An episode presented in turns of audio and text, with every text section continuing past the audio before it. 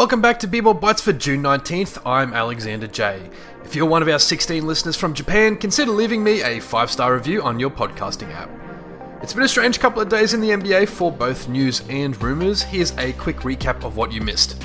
The Athletic's Shams Charania reported over the weekend that the Washington Wizards are working together with Bradley Beal to find a possible trade for him to reset the roster. In case you may have missed it, the Wizards have recently appointed Michael Winger as the president of basketball in Washington. He's the guy from the Clippers who traded Blake Griffin the summer after offering him a max contract and saying his number would be retired in LA. Presumably, the Wizards might be looking for that full reset.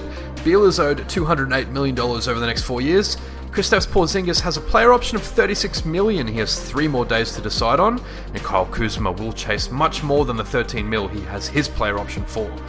Some options for a Beal trade include sending him to Miami for a package centering on Tyler Herro, Duncan Robinson, Victor Oladipo, Nikola Jovic, and the 18th pick in this year's draft, or possibly to the Suns for either DeAndre Ayton and Chris Paul and Landry Shamet.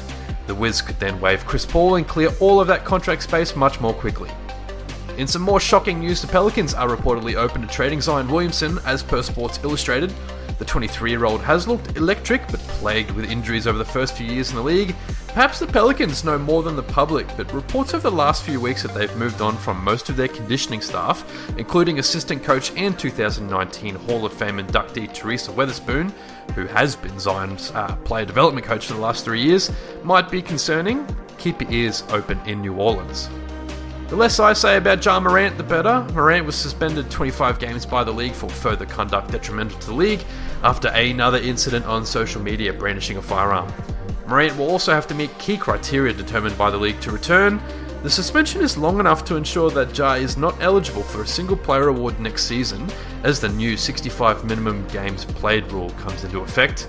For those paying attention, his suspension last season ensured he was not voted to an All NBA team and therefore missed criteria to be eligible for a Supermax contract with Memphis, costing him $100 million.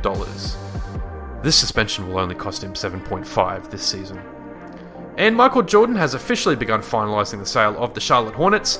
It's currently not disclosed how much of his majority stake is being moved away from his portfolio. Some estimates this week value the franchise at about $3 billion. dollars. That's it for today's ep. If you're looking for more basketball content online after the NBA subreddit shut down, check out NBA Talk. But as always, follow your passion and have a great day.